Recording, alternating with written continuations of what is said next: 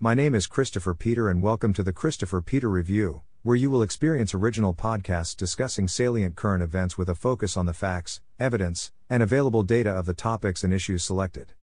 Hope all is well. As I have stated in past episodes, I plan on including more brand reviews, industry reviews, and stock discussions.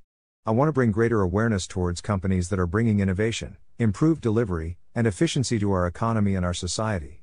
So let us start off with an industry that is the apple of any investor or investment group's eye. The technology industry will always be a closely watched industry because of the value the industry generates. New product releases, new services, and new delivery continue to offer revenue streams for investors to reap benefits from. I personally believe there will be continued value generation for many of the big name players for quite some time. The stocks were not so hot at the beginning of the year. Many big names in the tech industry saw stock prices dip as uncertainty in the overall economy kind of lingered. Especially as interest rates increased and changed the financial outlook and funding availability for some startups. As well as the failure of a major bank that focused its client base on the tech industry. We still see many big players in the industry are scaling back staffing levels. Almost a third of a million people have lost their positions in the industry, with Microsoft being the most recent tech giant to announce that it will be laying off 10,000 more workers. But it is not all doom and gloom. The potential for artificial intelligence should empower many tech companies to improve the products and services they offer. Make these products and services actually helpful in a customized manner to their consumer, as the programs can learn more about the user and the individual needs. There is a great deal of fear mongering going on in regard to artificial intelligence. Hearing the Vice President of the United States warning about information being put in and decisions being made by the technology. I am not sure how much artificial intelligence is going to be used to replace the decision making process for business leaders or government leaders for that matter. The realistic current application for artificial intelligence is to replace tasks that are mundane and better done in an automated fashion than paying a person low wages with less consistency in performance. I would hope that companies would not use artificial intelligence to be the final decider in approval of lending, sales, or other. Artificial intelligence can be used in pulling together the criteria or the background researcher, but hopefully there is a person who makes the final decision. We talked about social media in our last podcast episode. But I think this area of technology is interesting as well. Personally, I feel like there is not a need for any new platforms because there are so many avenues for people to argue with each other in. But Meta's release of Threads seems to be positive as a direct competitive offering to Twitter. A real close substitute. There still is a political impact on social media companies. For instance, there are some people holding left of center views who are staunchly against Twitter being privatized and reformed into what is supposed to be a true platform for free speech. So, Twitter has seen a decline in revenue and overall value as it continues to reshape itself and reform the product. Interesting to see how this plays out with a direct substitute and if it will check to see if that competitor is too close to its own offering. Politics are also impacting how products like Facebook, TikTok, and Instagram serve their customers. There is a growing consensus around the idea that TikTok is a national security threat and simply not an appropriate app to be using right now or ever. As mentioned last week, there are many concerns of the effect social media has on younger users who do not have a healthy relationship with social media, overplaying its importance in their lives and how they view themselves. How much blame should be on the companies for this or their parents for letting their children stay on these platforms rather than playing outside, interacting with others in a real and direct manner? The importance of social media will continue to provide stable revenue and content for technology companies. There is no better channel to market to customers in a cost effective manner than social media. Sure, television ads may reach more at a single time, but it is a more costly approach to marketing. Whereas, you can create social media campaigns and run them more effectively and efficiently with greater control. There still is great interest in tech finance or fintech. I found it refreshing to experience a town in Maine where cash is not preferred. I have not seen many places where that is the case. But many businesses did not accept payment by Apple, Google, or Samsung Pay. I think these should be standardized forms of payment for any business nowadays. But there will always be business that holds on to the past.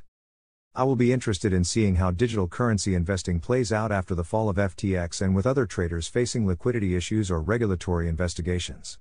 Digital currency will definitely have a place in the market. Too many people have interest in this for the government to turn it away. Especially if the federal government is looking to make its own digital currency, which is not a bad idea. I think it is safe to believe that the technology industry will continue to be the focus of the investor crowd, like myself. Despite some early volatility, tech stocks are still stable income producing assets. I think this will continue as there is so much untapped potential and great application for new solutions in other industries. Now let us bring in the team for a group conversation on recent current events. The curious actions of Joe Biden continue to raise questions of whether the holder of the highest office in the world is in full capacity of his function, capable of sound judgment, and able to lead a presidential administration that is currently underperforming and rife with controversy. The office of President of the United States is a stressful, time consuming, and demanding role, where failure is really not acceptable. For the most part, that is all we really experienced during the Biden era. The economic performance is not what Americans want, and the administration understands that there is a performance gap, given the narratives offered to paint a misleading picture of progress. Increased cost of living, higher credit levels, lower purchasing power, and lower overall wealth is not an economy built back better. Our foreign policy is quite the mess. Americans saw for the first time in real time our government leave our staffers behind and our allies. Our influence and reputation around the globe is not where it needs to be. And the world is divided. The grown ups in the room might not be up to the task. There is nothing going right in America. At this point, there are two different questions we must ask ourselves in this situation. Is Joe Biden really capable of leading the United States for another term as president? Should he even run for another term as president? By asking ourselves, I really mean ask Jennifer. Politics is a performance business. Not for the weak, thin skinned, or unsound of mind. From a perspective of whether he should run again, I think the performance throughout his first term has shown that he does not deserve a second chance. When assessing this question, you must ask yourself what has happened during this period of time that we want to see continue? I am not sure that we want to see the same economic agenda continue for another four years. The record level of inflation that continues to grow. While the rate of growth has slowed, it still is a problem. Still reducing the household financial outcomes. And still reducing the purchasing power of hard working Americans and American businesses. I'm not sure any American wants to see their retirement accounts lose value or stagnate, their housing costs soar, their heating costs skyrocket, and jobs become less secure. I am not sure any Americans want to see the world continue to fracture. Americans continue to pick up the cost of a foreign war where we are playing no role in pushing either side towards peace talks. Americans are providing a blank check, while our stockpiles deplete, and have no real influence on how soon this invasion will end. Is there any American that feels like their communities are safer? Any American who likes seeing their community resources being depleted by the reckless border policies of the Biden administration, aiding and abetting illegal immigrants by moving them in the middle of the night to unsuspecting communities. And is Biden even capable of continuing on as president? I am not sure he is really in full capacity. The recent cocaine scandal shows the lack of accountability and leadership in the White House, where people feel comfortable bringing cocaine into the White House. The people around him are not being held accountable for the subpar performance that seems to be excused away. I think it is time for Biden to consider rethinking his decision to rerun. Based on performance, there really is not anything the American public should want to continue for another four years. I wonder if the decision to rerun was done strategically to delay the real decision to a much later point in time. Delay to give potential Democrats contenders time to prepare. More so to protect Biden from immediately becoming a lame duck president. If he told the media that he was not going to rerun back when his team released the video announcement, then his transition to lame duck status would have come pretty quick. Based on his performance, there is really little reason for Democrats, let alone Republicans, to continue to work with him on anything of substance. Many Democrats in Congress still have the incentive now to show support because they may want a potential cabinet position or maybe convince his team to make change on the second name on his ticket. Kamala Harris has been a real non performer in a position that does not garner much attention but she gets herself plenty of attention for all the wrong reasons. I will now turn to Javi. If Biden does decide to proceed with his plan to rerun, should he consider replacing Kamala Harris with someone who could better articulate his vision for American governance?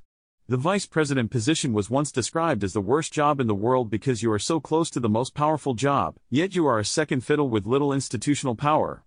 The vice president is empowered to break ties and votes in the Senate and serve as the president of the Senate but the agenda for the Senate is largely assembled by the majority leader. In the past, many recent administrations relied on the vice presidents to handle specific tasks for their agenda. Many served as critical partners due to the political ties in Congress or to voter bases to help get legislation passed or galvanize support around policy actions. And there were times when vice presidents needed to be kept out of the loop because of gaffes, ineffectiveness, or differences in opinion. We all remember that Joe Biden was almost replaced on the 2012 ticket or at least rumored to be considered for replacement. We heard of dissatisfaction with his performance in certain statements he made. I cannot recall a vice president who has performed as bad as Kamala Harris has. Early on during the Biden term, there was talk about her lack of usage. Then, when she was called upon, she completely flubbed the opportunity. The immigration debacle is an issue still not solved and really an embarrassment in regards to her statements. She consistently struggles to articulate policy positions in a manner that other pundits describe as word salad or in a manner where a student wants a teacher to think he or she read a book but they only read the front and back cover. As Jennifer stated, politics is a performance business. Harris has simply not performed. But neither has Biden or any other member of the team. The only resemblance of success was narrowly avoiding catastrophic consequences of their own policy making. So I would think that the Biden team may consider if there is an upgrade. But she is perceived to be important because of her demographics. In an administration where they believe demographics is the most important trait of a person. If Biden does rerun, which looks like he will be, I doubt they would rock the boat by replacing a person of color on their ticket. Especially when the top of the ticket is someone who eulogized a Klan member. Let us pretend for a moment that Biden has a change of heart and decides not to rerun.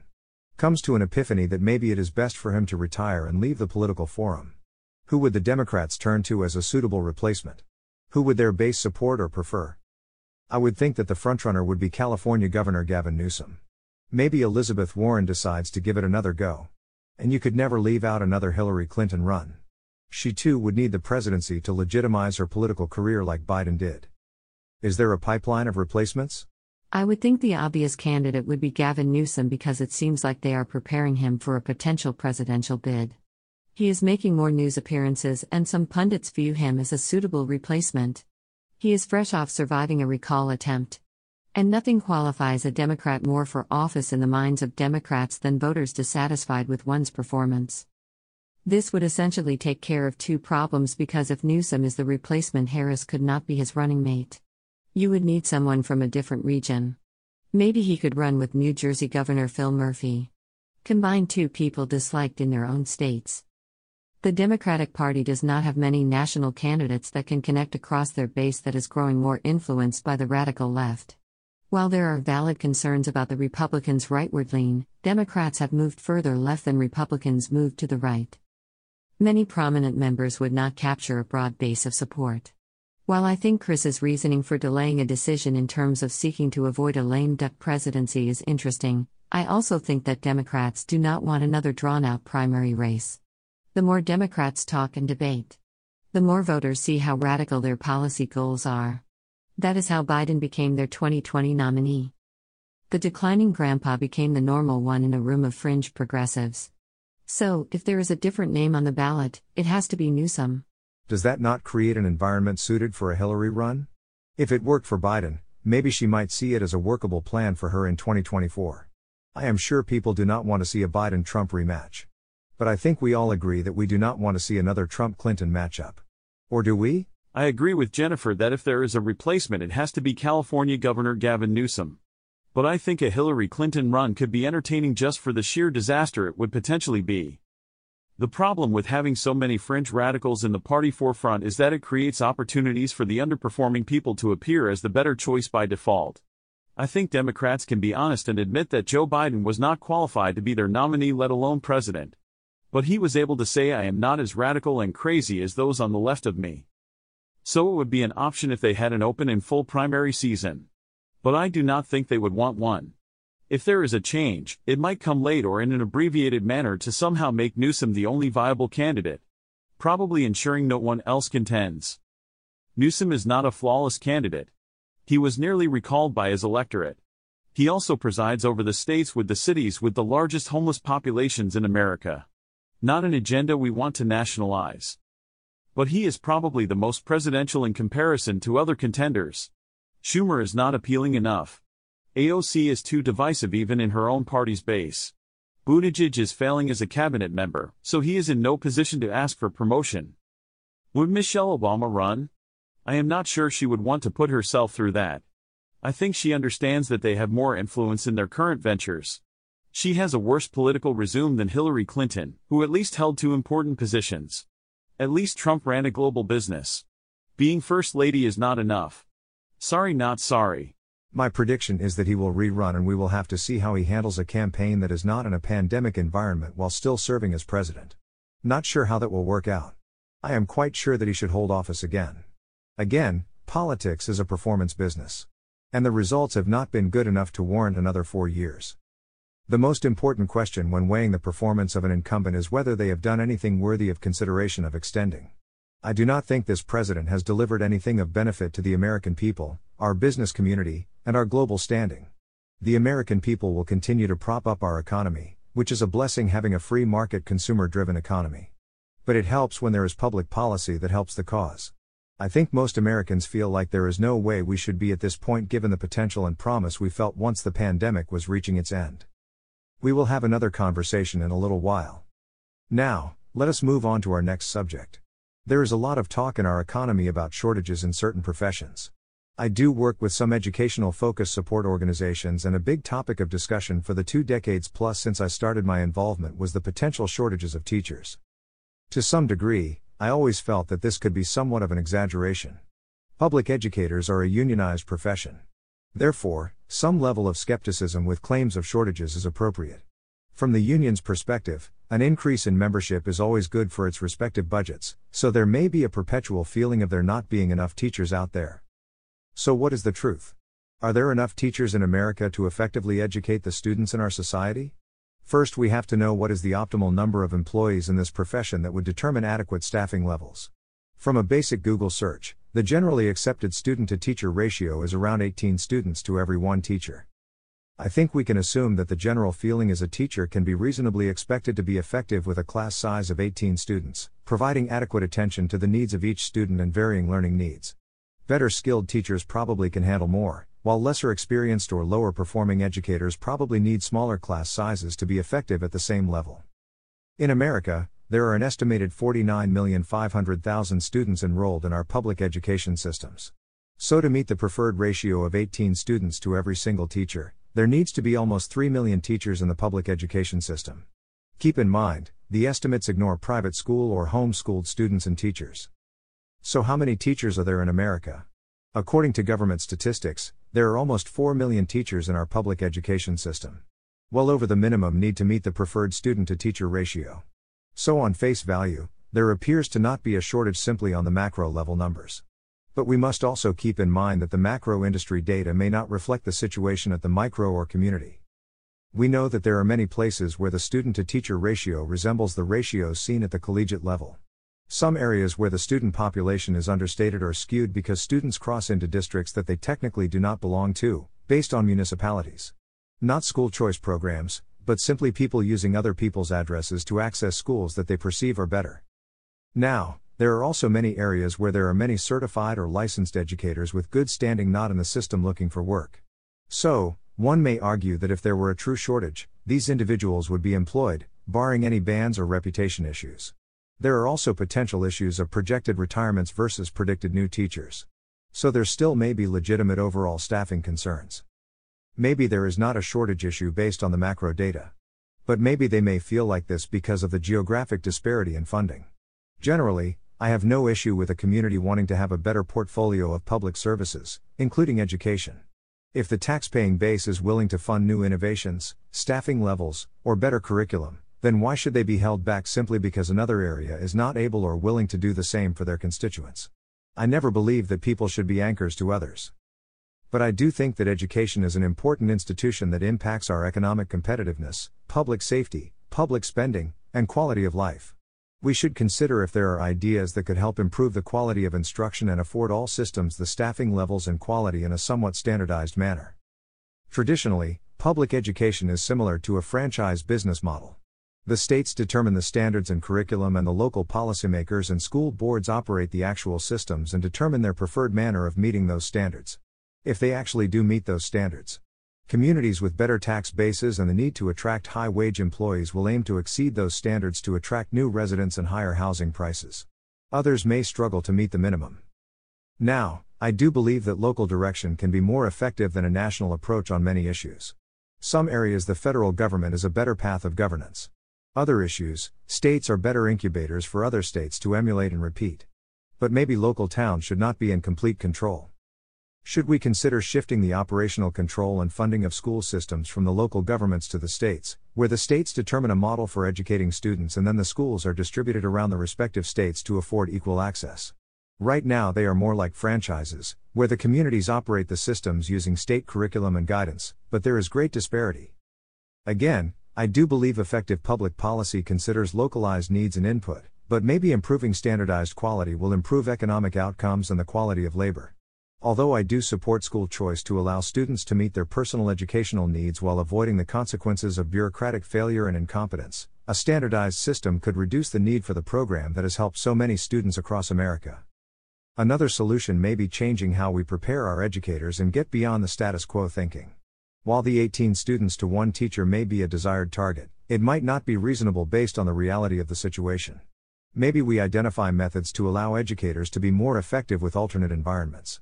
Because with the influx of illegal aliens with children in need of education, that 18 to 1 ratio may be exceeded pretty quickly. Are there technology solutions to reduce burdens of certain aspects of teaching, allowing educators to focus on areas where there is the greatest benefits? Maybe artificial intelligence solutions could help in this area. Maybe not. Something to consider though. Education is critical to our society and economy. We should ensure that America does everything possible to ensure people can graduate and get gainful employment, rather than going from diplomas to dependency. Another interesting shortage I read about recently was regarding accountants. The number of accountants graduated by colleges and universities is dropping significantly. And the overall number of accountants employed in our economy is decreasing too. While at the same time, the complexity of financial reporting continues to increase. One benefit of having an accountant background is being able to see insights in numbers typically missed by most. That is why people with accounting backgrounds are desired outside of the accounting fielding. As our economy is becoming more tech savvy, data skills are growing in importance especially with greater scrutiny by regulators and politicians wanting to see more in reporting. Unlike the shortage with teachers, I believe this shortage can be somewhat mitigated with technology solutions. I believe much of the reporting duties done by accountants can be done with artificial intelligence or other solutions with less accountants employed to serve as subject matter experts. Much of what accountants do has been automated over the last couple decades. So it is not surprising that there is decline in those pursuing this field. I think this is an area that can be resolved by technology to some degree. There will always be some potential shortages in staffing areas as students aim for careers that pay high and afford them a lifestyle they desire. Technology changes, shifts in consumer preference, and others can change the labor market, creating mismatches. There are interesting approaches to addressing these shortages. For instance, there are many people interested in the field of education because of loan forgiveness. That helps shore up the pipeline for the future. Other fields may have to import talent not available domestically. Not enough for doing job training to help transition workers experts in different fields move to fill the needs of their respective industries. Maybe that is a shortage we need to address. Now let us bring the team back in for another discussion. The one thing that Joe Biden did that was good recently was pumping the brakes on the idea of admitting Ukraine into NATO while still at war with Russia. While much of the world is still in the mode of supporting Ukraine without any question, I think the idea of NATO admitting a nation in conflict with the nation that it was built to contain was not rational. Think about it for a moment. If a nation is at war with a common enemy, then the next missile that lands once would then potentially trigger Article 5 of the NATO agreement, which is not ideal if you want to avoid World War III. For both Jennifer and Javi, did Biden make the right call here and should we be growing NATO so rapidly as we are now? I think it was the right call to put a stop to the immediate acceptance of Ukraine into NATO.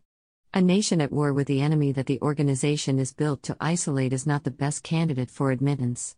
May not be a good thing for that nation as well. I do think that expanding NATO can be a good thing for our collective defense. As long as the new members live up to expectations and their commitments. An issue I think some have is whether it makes sense to admit former Soviet members or nations bordering Russia. To some degree, it may look like you are finding any reason for conflict with Russia by admitting nations that are most likely to be a target of Russia or ones that it would like to keep in its sphere of influence. There seems to be a rush to expand NATO. I understand there is strength in numbers. More allies that will contribute to a common defense reduces the burden on any one particular member. But I also believe that it exposes all to the potential reckless actions of individual members. For instance, I think we have to somewhat question the actions of NATO member Turkey, which seems to be exploiting the situation for its own regional influence. Holding up membership for Sweden for no good reason. While at the same time playing buddy buddy with the common enemy. Let us not forget that they were a source of trouble in Syria and other areas that directly countered our interests. I think it is important to understand who we are allied with and whether they can be trusted to live up to their end of the bargain. Can they be trusted to act as allies or will they seek their own self interests when directly countering interests of our allies? Understandably, there are times when a member will need to act unilaterally in the face of opposition of the membership, as long as it is not at the direct expense of the membership. Some NATO fanboys will point out that former President Trump riled up the members with America First. But it was never against the alliance. Just a notice that our interests must be top of mind and that all members need to live up to their commitments, which many were not. The reason this matters is because if we admit every nation that wants to join because of fear of Russia or China, we must know that they will not act recklessly, leading to members being potentially drawn into conflicts unnecessarily or diplomatic concessions caused by misjudgment of a nation that will not be a significant contributor to the response. We are aware that the Article 5 declaration is not automatic. But we might want to consider the impact of adding allies in the former Soviet bloc. Or consider adding tenets in their agreement to ensure that we are not drawn into war. Some people with protections may act more boldly than they otherwise would. Now, let us move on to the Republican side of the picture for next year's pivotal presidential election. The frontrunner continues to be former President Donald Trump, who still maintains a large appeal and steady polling numbers that has not eroded even with the indictments and new entrants. I guess the federal government determined that Trump needs another indictment regarding the 2020 election.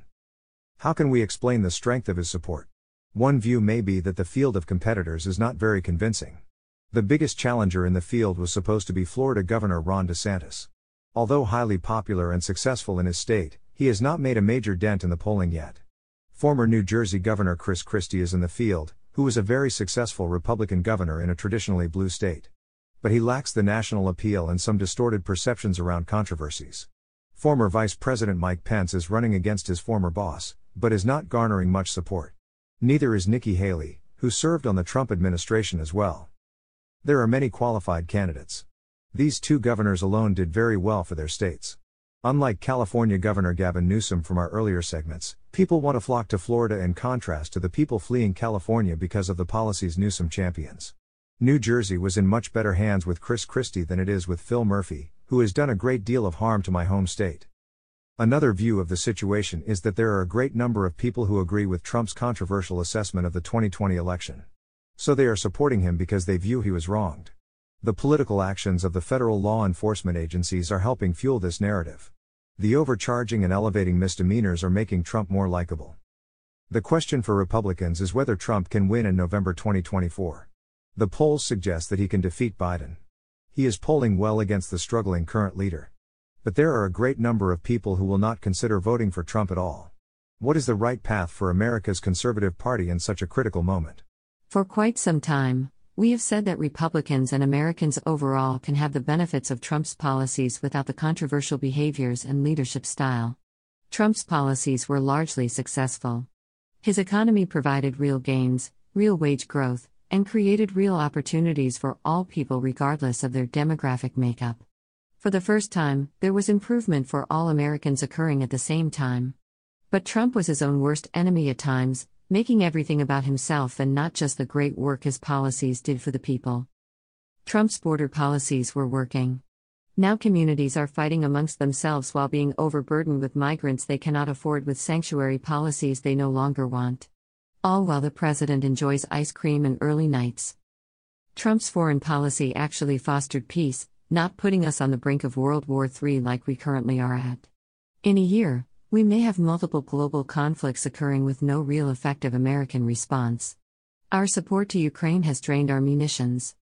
The question is whether any of the fellow Republican contenders can articulate that they can foster a thriving economy, safe society, and peaceful world. Right now, they are not doing well to make their case. I still believe in DeSantis' appeal because he has shown policy success and political savvy. But I do think he will need to do something different to improve his numbers. Pence, Haley, Scott, Christie, and others are just not moving the needle. Essentially, they are in the race for a vice president pick rather than the top of ticket spot. In fairness to these qualified candidates, Trump continues to receive obsessive coverage from a media obsessed with the former president. Therefore, he gets free promotions while the rest struggle to gain attention. The start of the debate schedule will be helpful to help provide a forum to the field. This is where DeSantis has to shine. Interesting to see if Trump shows up or decides to skip the first debate. If he does stay away, it can provide a clear advantage and dual channels to narrate their way to closer to the top. We will see. The real race for the Republican nomination is really between former President Donald Trump and Florida Governor Ron DeSantis. At least in the current moment. Trump has held the position and performed well from a policy perspective. But his behavior has made many people uncomfortable with the idea of him being our president. Governor DeSantis is clearly the best performing governor in the United States right now. Florida is a top destination for people fleeing the blue state mess that is California, New York, and New Jersey. Florida has been the pivotal case study for those supporting conservative public policy. DeSantis is presidential and America deserves to finally have someone who can govern and lead. For the rest of the field, they lack a broad enough appeal to make them legitimate candidates. Maybe during the debates they offer ideas that wow the public. Or articulate flaws in their opponents. But right now, they are simply not attractive to what we need and their records are good, but not overwhelming. The Republican nomination is about policies, principles, and performance. This is not the Democrats where it is all about demographics, hysteria, and decline. I will say that anyone in the Republican field would make a better president than the Democrat field. But many are not saying anything other than the same vanilla statements. Trump benefits from a media that obsesses about him. They cover him far more than they do the current administration. I am not sure we can call the media the news media rather the talk media. The talk media keep giving free promotion to Trump, which the others will have to overcome. Politics is all about attention. The best ideas are not always the most visible. But people cannot vote for things they do not see. Well, at least they prefer not to. Thank you to both Jennifer and Javi. I look forward to our conversations next week. Finally, let us close on my favorite area to discuss the world of sports and entertainment. A much lighter subject area. I recently read an article from The Athletic, where Jim Bowden discussed the realignment of baseball, if Major League Baseball decides to expand with two additional teams in the near future. In place of the traditional National and American leagues, the realignment idea would consist of Eastern League or Eastern Conference and Western League or Western Conference, with each conference having four divisions of regionally based teams. I am not a prisoner of the moment person that holds on to tradition, but I am also not a person who wants change for change's sake. I think new ideas should be evaluated to project whether the outcomes will be better than the current system with greater effectiveness and efficiency and what is the cost of change or risks associated. Sometimes you cannot go back once you change direction. What is the benefit of the proposal? The potential benefits listed were savings in terms of travel costs and days spent by teams traveling between cities or crossing the nation or going up and down a coastline. In theory, the new alignment would allow teams to play the bulk of their games in their region depending on if the new model calls for reversing interleague play or reducing it to the point that there would be financial benefit. Like many articles on The Athletic, this is a good read. I think the idea makes sense. Jim Bowden is a baseball expert with great experience in the game. I would like to ask his take on how the game could survive the loss of some traditional rivalries in a sport that already struggles with recapturing fans. Would the casual baseball fan in Los Angeles be attracted to see the Dodgers no longer be division rivals with the Giants? I think the alignment would create a must see division in the Eastern Conference North Division featuring the Philadelphia Phillies, the New York Yankees, the New York Mets, and the Boston Red Sox all in one division. Probably would be the most expensive division in all of American professional sports. I think the current Phillies would do well in this division, given the current state of the other three teams. That is somewhat of my bias. In the presence of two additional teams, there would need to be a switch to represent the same four division model that the NFL has. Just to make the numbers work. That is a given. So the current five team divisions would lose one team to make the math work. I am just not sure that baseball would be at its best with regional divisions where four of the biggest spenders are in one division and the other divisions are less competitive, based on the current state of the teams.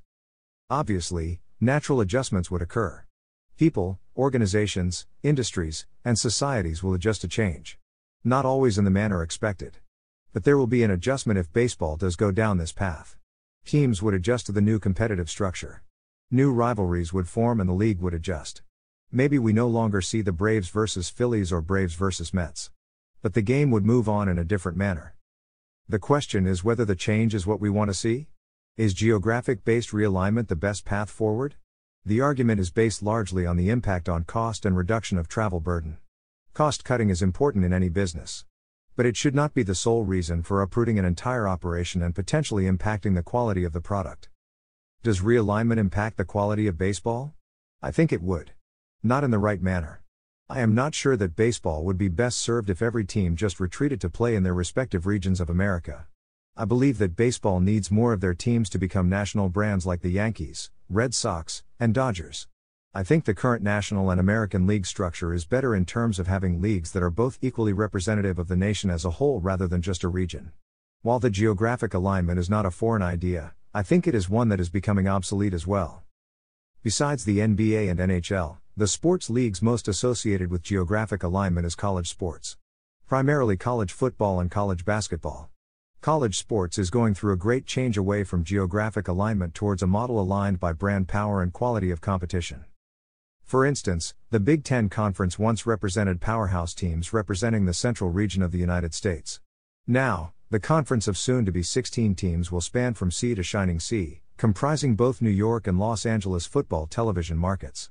The Southeastern Conference is well beyond just the southeastern region of the United States. Quality of competition broke the geographic align. I believe the current National and American Conference is a much better approach than the geographic alignment because each conference is representative of the nation rather than simply just regions, while still having that geographic aspect in regards to the divisions. Again, Leaning on the college example, I think competitive balance matters and not sure the proposed model from the athletic article really factors that in. The Red Sox, Yankees, Phillies, and Mets would be in the same division, limiting the postseason sports for some of the biggest markets in the sport. Also, teams in the NBA and NHL still travel to play against every team in the league, and I assume that Major League Baseball would continue this tradition starting this year. The savings would be negligible or can be matched with strategic scheduling but I think the article is a great read and a thought provoking idea worth the consideration of every baseball fan. But I think we can regionalize the conference. Let the champions of each conference be representative of the entire nation, not just one region or another. A big thank you to all of you in the audience. Your viewership is appreciated and valued. Please follow the Christopher Peter Review on social media and continue to visit www.crcreview.com for new episodes. Thank you once again. Until next time.